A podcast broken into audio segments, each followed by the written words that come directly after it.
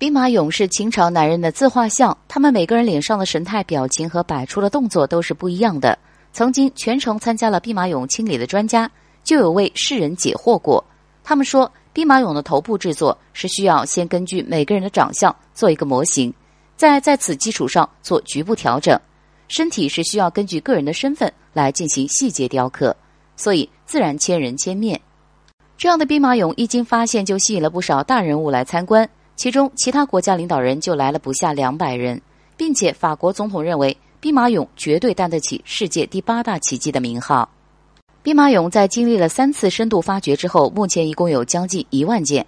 这也单单只是兵俑的数量，还有战车、马匹和各式各样的武器，不计其数。这都证明了古人工艺水平的精湛。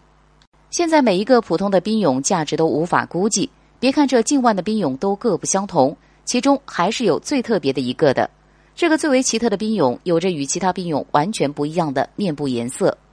其他的兵俑面部颜色有红色、灰色和黄色，而这个兵俑的脸却是绿色。头发颜色和其他兵俑一样，但是身体的其他部位都是绿色。对着面部颜色的特殊，这件兵马俑也成了特殊照顾的对象，仅仅被展出了三次，如今被估价是一亿人民币左右。但是为什么这件兵马俑的脸会被涂成绿色呢？这个问题成为了历史爱好者的一个话题。有人说这是工匠的刻意为之，但是这个说法明显破绽百出。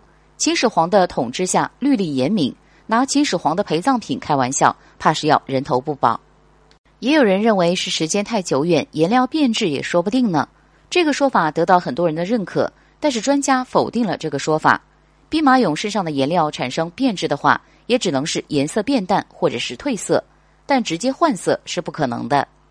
最后的一种说法就是，古代人民有着封建思想，把鬼神作为信奉对象，把这个士兵的脸涂成绿色，也是为了辟邪驱鬼，而且能对盗墓贼产生震慑的作用。这些都是猜测，真实原因到现在还是一个谜，就连专家也解释不了。